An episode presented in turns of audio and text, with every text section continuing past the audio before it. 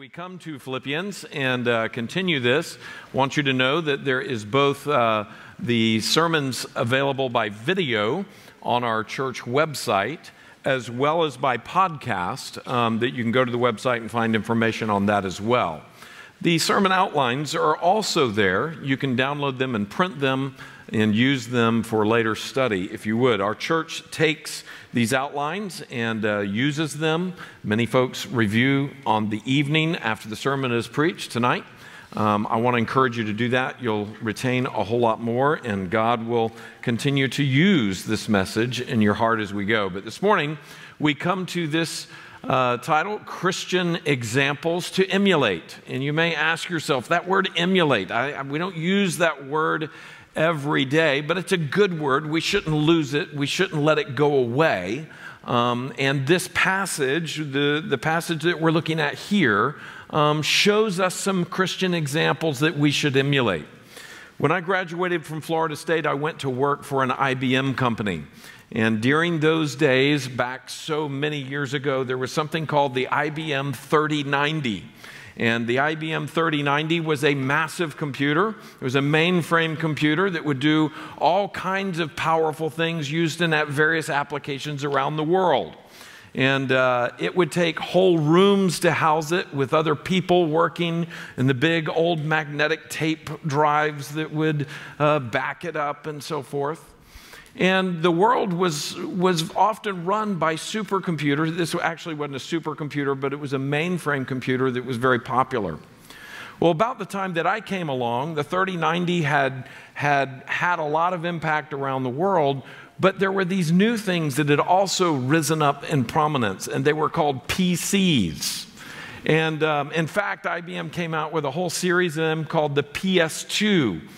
And what started happening was these standalone PCs at your desk, especially if you could link them together, were very, very powerful. And in fact, eventually they began to emulate, they began to work with and act like the supercomputers of the years before. And so when I was coming along, part of the work that we did was help PC networks, local area networks, be able to hook up to the huge mainframes and be able to emulate them. They could act like them and they could use them. So the word emulate means this to follow or match or surpass either a person or an accomplishment. And so we look this morning at some passages of Scripture that lead us to two key figures that we are called to emulate. We are called to follow their example. We are called to work as under Christ and being like them. In fact, I want you to understand that as we've, as we've studied in the book of Philippians, there's already been a lot of instructions to that church and, and that kind of thing. In fact, the first half of what we see this morning is part of those continued instructions. You see it very plainly, and we've already studied this. In verse 14, it says, Do all things without grumbling or disputing, that you may be blameless and innocent children of God without blemish blemish in the world. But then we jump down a little bit. In verse 17, he says, and Paul's starting to talk about himself here a little bit. Even if I am to be poured out as a drink offering upon the sacrificial offering of your faith, I am glad and rejoice with you all. Likewise, you also should be glad and rejoice with me. You see, we begin to see here in verse 18 that he's telling the Philippians, look, I feel this way, you ought to feel this way. I am thinking this way, you ought to think this way. And then he goes into verse 19 through 24. And um, verse 19 through 24, circle the word Timothy right there, because now we begin to see some biographical information on Timothy. We begin to see these individuals that are here. Now, the letter to Philippians, you say, well, wait a minute. Why is this important to us? Timothy's not about to come visit us. Paul is telling the Philippians, hey, I'm going to try to send Timothy to come see you in the midst of all your distress. And I, I want to be encouraged by what he's going to say when he comes back to me here in Rome. Paul can't leave, he's in prison. But Timothy is with him. So we start to see this correspondence that's going back about visits and other things that are going to happen there. And if we're not careful, we might be tempted to say, well, that really isn't telling me what I, ought to do. That's not really seeking to encourage me. What value is that here? Well, I want to give you a key Bible study concept this morning, and you see it right here on your outline. There's a key Bible study concept that you need to lock into as a Bible believing, Bible studying Christian. The biographical and geographical information of the Bible is very important. It's very important. It's not there just kind of left over uh, along with the important stuff. Like the rest of Scripture, it's very important. And what I mean by this is the people, places, events, and the relationships that we see there are very important. Fill this in. It is inspired and preserved by God. You see, we believe that every word that we have in front of us in the Bible is the inspired, infallible, inerrant, and all sufficient Word of God of authority for us. Well, that means even the biographical information, and listen, even the geographical information. It's all been preserved by God for our benefit. Fill this in. We can gain from it. You can get something out of this. And it's not just that you can, you should. Listen to this you need to. And it helps the whole Bible come to fit together like lock and key that much more. In fact, notice this next point here. Many times it serves to authenticate the reliability of the biblical record. There are many, many examples when a place is mentioned or an event is mentioned in the Bible that if you go dig around over in the, in the places where God did all of this work, when you go dig around in Egypt, when you go dig around in Israel, when you go dig around in the areas surrounding Israel, we find evidence that what the Bible said is true. And so it's really, and there's many, many, many examples of that. Um, but this comes to us through biographical information. It helps us see that this is a reliably, uh, a reliable record that deserves our attention. Notice number three. This biographical information, when Timothy is spoken of and, and Epaphras is spoken of and various folks are spoken of, it shows that the letters are real. These aren't fake letters. These are very real letters that were written to very real people. Number four, it shows that their lives are real. That these people lived, and not only did they live, but they struggled just like you and just like me, or perhaps they grew like us. Number five, it also shows that the circumstances of their lives were real. It reveals to us that there were things going on around them that were very important and that we can also relate to. There was persecution in different cases. There was famine in different cases. There was, there was all kinds of other economic hardships or realities. Or listen to this there were social injustices all around them. And so the Bible is not written in a vacuum of these social injustices or these pressures upon life. We see that they are here and that we can gain and learn from them. Number six, and this is very important, it shows that the relationships are real. And this is important because our God is a God of relationship and He works through relationships.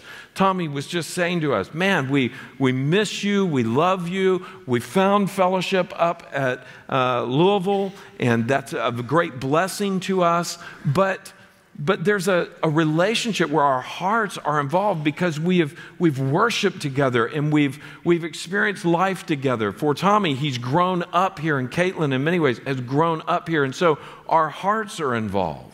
This is the, the design of God. And we see this in the life of Paul, we see it in the life of Timothy, and we see it in the lives of the Philippians. And so we too can gain from these things. So when we come across um, stories being told, being told in the scripture that involve certain details of this, we shouldn't gloss over them. Um, how many of you have been tempted when you're reading the Old Testament to go to the genealogies and go, and so and so, and so, uh, okay, okay, now. And then you start again. Now, I understand that. And through osmosis, there's not gonna, nothing's going to happen from you reading all of those names, as so to speak, except that you should be exposed to the realities that are there. There, it, there is much that comes from the study of the genealogies. There's many things that we understand from the scripture as we see God's work through his covenants in the lives of his people. We gain many things from those genealogies. They are important, they are not meaningless. God put those names there for a reason. And so there will be one place where you're studying the New Testament and you go, wait a minute, what is that referring to? I remember that from Genesis. And you go all the way back to Genesis and you start to see a correlation where God is showing that something he did long before is playing into something that he was doing in the, in the present New Testament and then even in our present, in our day and time. So we want to be careful to recognize that all of the Word is important to us as we study it and as we learn it, and we see that even this morning.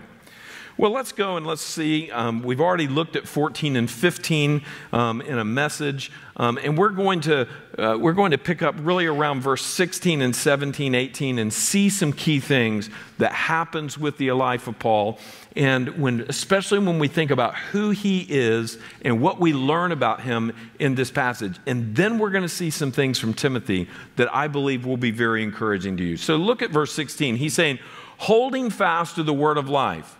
so that in the day of Christ, look what he says, I may be proud that I did not, underline it, run in vain or labor in vain.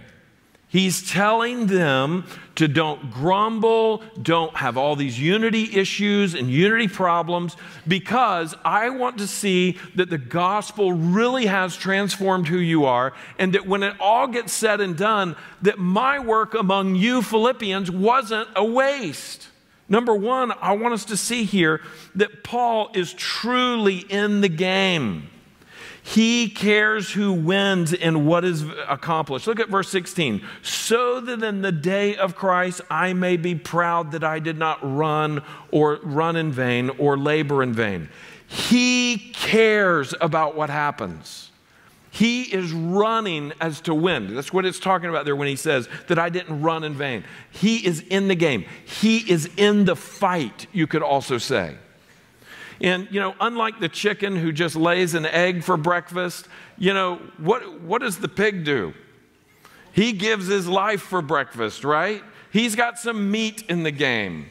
Uh, the chicken, you know, there's not, not much there that he's come oh, lost another egg, somebody came and took it, um, and that's your breakfast.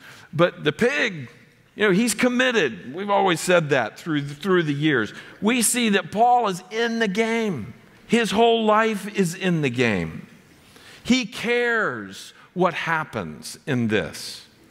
You know, there's some people who they live their Christian lives and they're not really in the game. They may be part of the, being in the spectator crowd. They're up in the stands and they're just kind of watching. And they may cheer a little bit here and there. They may even cheer passionately, but it really doesn't require very much of them. They're not in the game. These, these are ones who are in the game, and we are called to be in the game. Look at number two. We see that his life is a willing sacrifice. He's not only in it to win it, but he is willing to die for it. And we see in verse 17, he recognizing, you remember, he's in prison. He's not sure what's going to happen. In fact, we know what does happen. He eventually is beheaded. But look at verse 17. Even if I am to be poured out as a drink offering upon the sacrificial offering of your faith, I am glad and rejoice with you all. You see, he is a willing sacrifice. He's not going through this reluctantly and under compulsion. He's not, I guess I got to go to church. Yeah, it's not raining out there. It's actually kind of beautiful. Don't have that excuse. I mean, you know, there's no compulsion. He is ready to go to the next city, even though we see that very often trouble awaits. In fact, look at Acts chapter 20 and verse 24, 23 and 24, right below this passage. Look what he says. And this is, this is accounting part of what happens as he's on his way to Jerusalem, where there's going to be trouble. Look what it says. I know that in town after town, the Holy Spirit warns me that chains and afflictions await me. Look at verse 24. Read the underlined portion aloud with me. But I consider my life of no value to myself. Let's read that again. But I consider my life of no value to myself. And look at the reason why. If only I may finish my race and complete the task I have received from the Lord Jesus. And what is that? the ministry of testifying to the gospel of God's grace or to the good news of God's grace. You see, that's what his passion was. And he was saying, I, I don't care whether I live or die because I know in the long run I'm going to live. I know what Jesus said. Jesus said, Anyone who believes in me, though he die, yet shall he live. The Apostle Paul is convinced of this, and he's saying, I do not fear what man can do to me because I fear the heaven, the, the God of heaven and earth. And I am seeking to run the race that he's given me. I want to run it faithfully. And what is this race? It is to declare the good news of God's grace. You see, this is the, the glorious message that Christians have been given and the glorious task that we've been given. So, number one, he's in the game. Number two, he's a willing sacrifice. Number three, notice this that even though he's in jail and even though he's writing to people who are in trouble and suffering, look what he says, or look what it says here. Paul's joy is not derived from earthly comforts and pleasures. Now, part of the reason is that God took all the earthly comforts and pleasures away. And so the test is there. Paul, are, are, are you finding sufficiency of Christ? The, the fuel for your soul? Are you finding that your, your desire for Him is what comforts your heart? So the joy is not derived from earthly comforts and pleasures, but from the privilege of living and dying for Christ. And notice this with me the, that He expects others to do the same.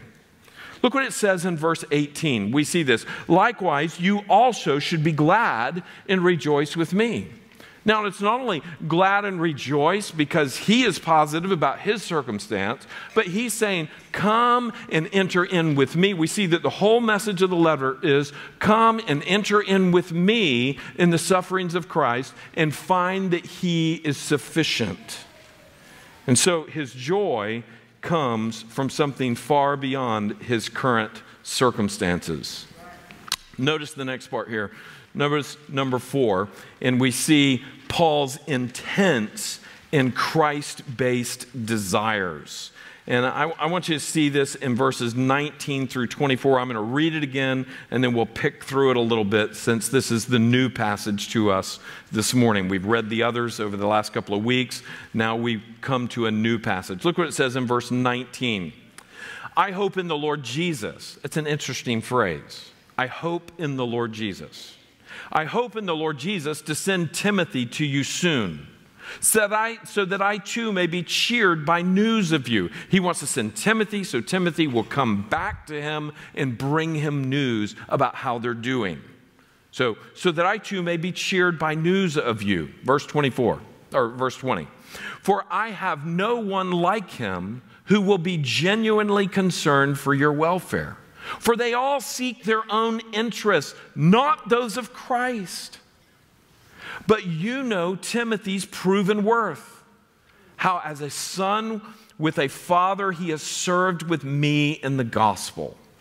I hope, verse 23, I hope therefore to send him just as soon as I see how it will go with me, and I trust in the Lord. Here's another one of those statements I trust in the Lord that shortly I myself will come also.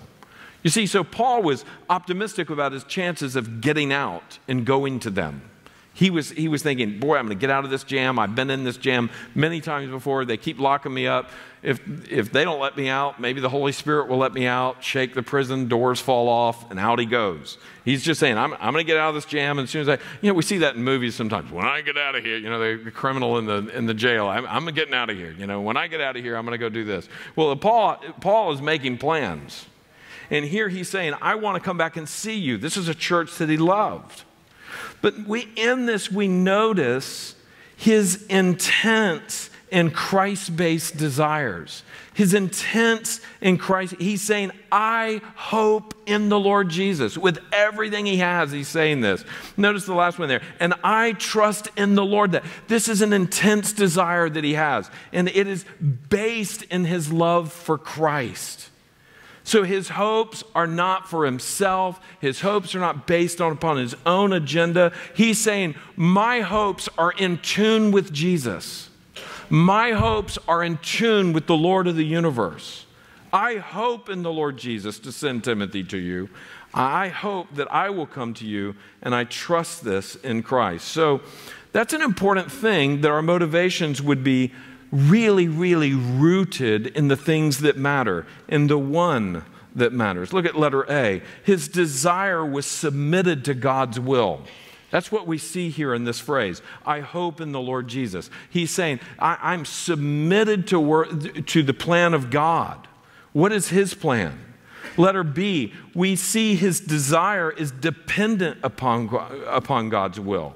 He's saying, I trust in the Lord that shortly I myself will come too. So he, he didn't always get what he wanted and what he was asking for, but he's dependent upon God's will. Notice letter C. His desire was for the welfare of the Philippians. So, this desire that was coming from the Lord was for the welfare of the Philippians. He wanted them to do well. You see, they are struggling. They're, str- they're struggling in two ways both persecution from the outside and unity from the inside. They had some unity problems. That's part of the reason he writes. But they're doing overall well. We see that. We pick up on that even here. But Paul deeply cares, notice the last statement there. Paul deeply care, cares that they have the help that they need from good sources, not wrong sources. You see, we get the hint here that Paul could send someone to them that he didn't have a lot of confidence in, and he's not going to do that. He's very concerned about who would go. So here he is in Rome. He's in prison. There's Christians in Rome. Some of them are gathering around him. And maybe in part it's because they know this dude is powerful. This dude is known around the empire. I mean, even the Romans have locked him up here, and he still wields some power, even though he's from, even though he's in prison. So just kind of think about this. There's still people that quote unquote call themselves Christians that are wanting to get near Paul, spend time with Paul, come visit him. He's under house arrest part of the time, and so they can come and sit with him. And they're hoping to kind of benefit in part from his popularity. Now, now the Apostle Paul is saying, I'm not going to send anyone like that. I'm not going to send anyone that with a word from me that they are given more, more influence and in fact, we detect here that even at that moment, Paul is discouraged about that. I mean, this, is, this has got to hurt his heart. It's got to hurt his heart that people are looking to ride his coattails a little bit and in all in their own desires because you see throughout the New Testament we do see that false teachers keep creeping up. Either Judaizers or people that are that are seeking to you know the, the Judaizers they love the power of the law and the other things so they're, they're they're influencing the church to try to go back to the law. Oh yes you have Jesus but you still need the law. And I mean there were powerful people in that realm and then there were other powerful pagans with various mystical beliefs that they would bring bring upon the church. So there's, there's constantly all of these things seeking to deceive the church. Sounds like modern day. I mean, there's, there's all kinds of movements around the world that do not clearly and plainly stick with the truths of the Bible. All kinds of different authors and all kinds of different speakers and all kinds of different movements that come along using the scripture and its influence in part to gain their own platform. And we see the Apostle Paul is very concerned about that. Look at this with me again. In verse 20, he says, For I have no one like him, speaking of Timothy. Verse 20, For I have no one like him who will be genuinely concerned for your welfare. This is a great tragedy. If they're not genuinely concerned for their welfare, then why would they go and spend time with them and preach to them? What would their motives be wrong with? I mean, do we not see that in the book of Jude? Our church studied the book of Jude a couple of years ago. I encourage you to go read that. It's about false teachers that rise up and who preach and teach the gospel, who wield their authority over the church, and they do it for money, or they do it for sex, or they do it for power. Very, very plainly stated in the very first century of the Christian church. And it didn't say that they're coming, it said they're here. And that was in the first century. And for 2,000 years, we know that it's been a problem that men and women rise up seeking to lead the church, seeking to benefit from the church, and all for the wrong reasons. And here we see the Apostle Paul saying the same thing to them. It is a theme that is throughout the Bible. And it's throughout the Old Testament too. Men who were given influence, men who had power, and they did not direct the people to God. They directed the people away from God. What, what a constant, uh, what a consistent and um, thorough problem this is in humanity, in the lost and fallen heart. But praise God that there are those who stay in the truth. And look at number five with me. Timothy, Paul's son in the faith, is being sent to help. Now, you're going to see, especially here, why the biographical information and even the geographical type of information is helpful to us. Who was Timothy? Who was Timothy? Timothy is from a, a town called Lystra, which is in modern day Turkey. He had a Jewish mother who was a Christian, so she was a Jewish Christian, ethnically Jewish, Christian by faith. And he had a Greek, and we don't believe that his father was a Christian, a Greek pagan father who had not come to faith in Christ. There was no evidence that he ever came to faith in Christ. Look at the bullet point that is here. He's led to Christ by who? By Paul. We see that here in 1 Corinthians, 1 Timothy, 2 Timothy. We see references of this during his first missionary journey. We see that in Acts 14. You see, so it matters that we know about the trips. We ma- it matters that we know what happens in the trips because it even plays out in the letters. And this is so cool. You can do, as you start to study the Bible and read the Bible, I know it seems overwhelming at first, but as you just start to read and you study and as you're taught here in the life of the church, you'll start to see that the whole thing fits together beautifully. And it's not too much to overwhelm you. You can come and gain and, and dive into the truths that are here. Notice the next part. His mother and grandmother instructed him in the faith. Clearly says this in 2 Timothy. Um, uh, a couple of times that they instructed him in the faith. His father had educated him in Greek culture. Now, why is that important? Look at the next statement here. This uniquely prepared him for work with the Apostle Paul. Now, think about it with me. The Apostle Paul was a Jew who was called to take the gospel to the Gentiles. He was a Jew that was called to take the gospel right into the Greek Roman mindsets of the present day. And he needed someone who could do that with him. And here comes Timothy, born a Jew, from a Jewish mother, but being raised in, in being able to communicate in, in the Greek language that they had and in the Greek understanding of the world from his father. And so this is a beautiful picture. We see how God is using these two in this way. God has done things in your life. God has done things in preparing you for the ministry that He has for you, things that only you can do. This is part of the beautiful work of God's comprehensive plan in our lives. Things that you would have never thought He could use or He did use in, in, bringing you not only into the world, but through your education, through your upbringing, the shape of your life and who you are, that God seeks to use powerfully. We see that happening in this young preacher named Timothy. Look at the next bullet point here. Paul called him, notice this, my true child in the faith my beloved son, my beloved and faithful child in the Lord, my fellow worker, our brother, a fellow bondservant. And actually, the list goes on and on. Paul talked about Timothy a lot because he used Timothy a lot. He would send Timothy to go do certain things. Notice this next point here. Paul went or was sent practically everywhere by Paul as a helper or a troubleshooter. So he would go to encourage people that needed to be encouraged, he would go to build them up, or he would go to deal with wrong things that were happening in the churches. The Apostle Paul would send him uh, to go and take care of problem areas. We see this in Rome, Philippi, Colossae, Thessalonica, Ephesus, Crete, Jerusalem, Antioch. Over and over and over again, we see Timothy named with Paul being used in these ways. Now, look at the next one, number six. And we get this from verses 21 or 20 and 21.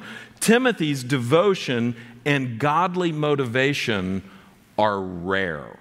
So Timothy is motivated, excuse me, uh, devoted and he is properly motivated. Look in verse 20 and verse 21, right below number 6. For I have no one like him who will be genuinely concerned for your welfare, for they all seek their own interests, not those of Jesus Christ. So this man, Timothy, is devoted, and he's devoted for all the right reasons, not the wrong reasons. In fact, we see this. Notice the next bullet, bullet point there. Then, like now, many Christian leaders have had all the wrong motives. We've made a point of that all the way through this message already. They've had the wrong motives. But Timothy's motives are aligned with Christ's motives. So he lines up with Christ. In verse 21 in letter B, or the second part of that verse, look what it says not those of Jesus Christ. So that, that's the opposite of what the others have. But Timothy wasn't like them. Notice the next part. What are those motives? The motives are the welfare of the flock. The welfare of the flock is what matters to Jesus, and it's what should matter to true servants of God. And by the way, not only pastors and teachers and leaders, but it should be every member of the church. Because remember with me, this letter is being written to the whole church at Philippi, which means it's being let, written to us as well. And the value here is not just that preachers and teachers would care about the welfare of the flock, but the value here insinuated in all of this is that we should all care about the value of the flock. And so Timothy's devotion and godly motivation are very rare. Look at number seven with me.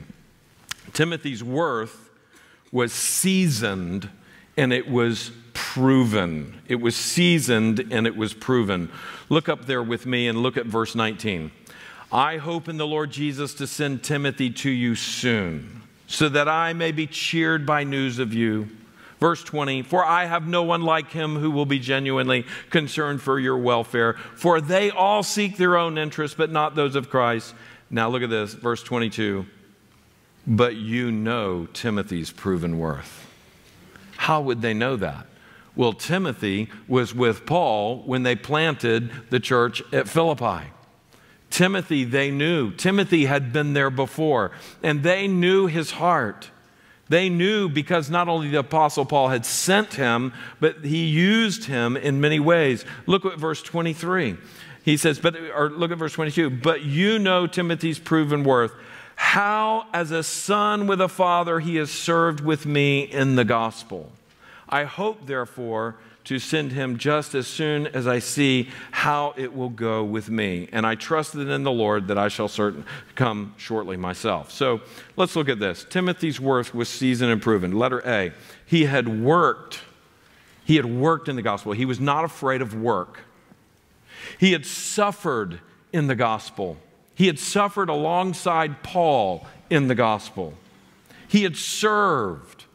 He had served many. We see throughout the New Testament record that he was known for having a servant heart. He had sacrificed.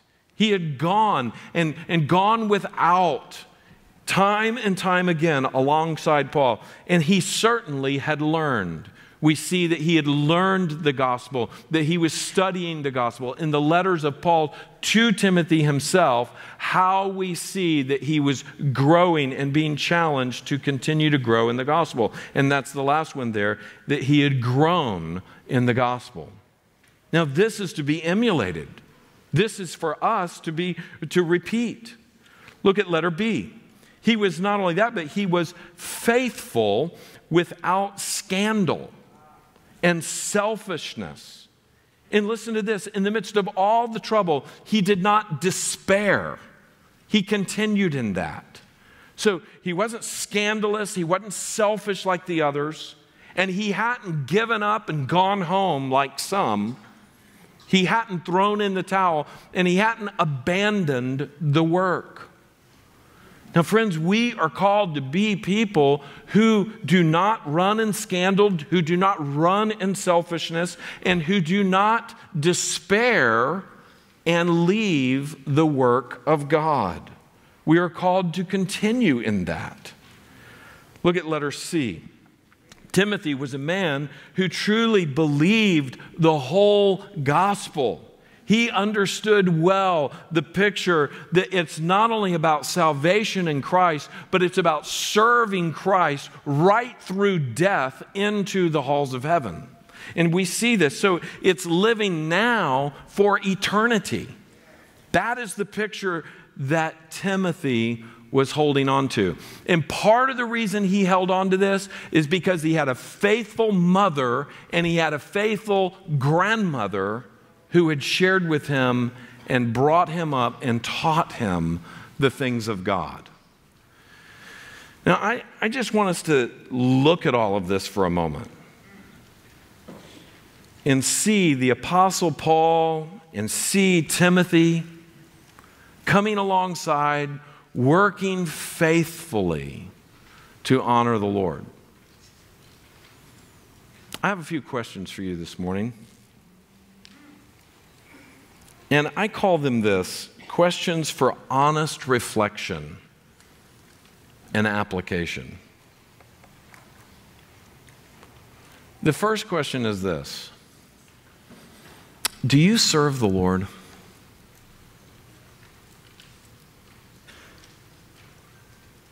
Do you?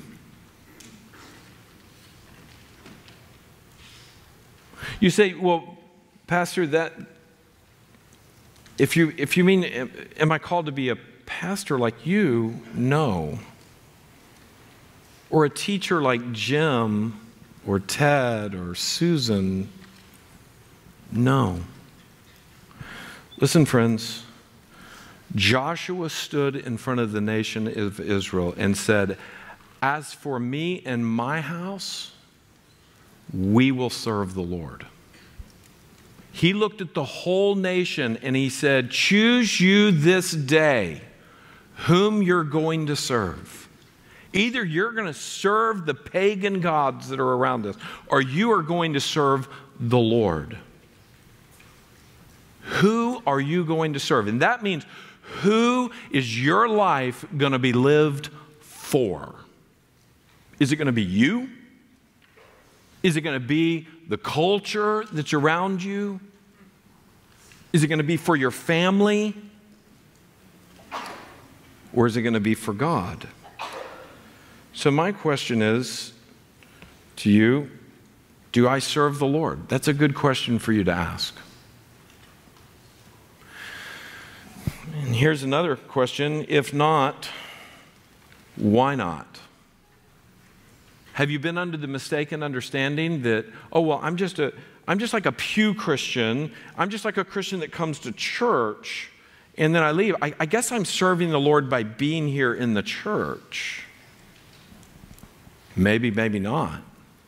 I mean, most certainly, worship is a glorious way in which true Christians are going to serve the Lord. But if all that you do, if your Christianity is only played out in coming and you believe that sitting and listening to the preaching of God's word and singing and maybe even giving is living your life for God, you could be very mistaken. Because the God of this book says it is to affect everything. It's to affect how you live your life and what you do and why you do it.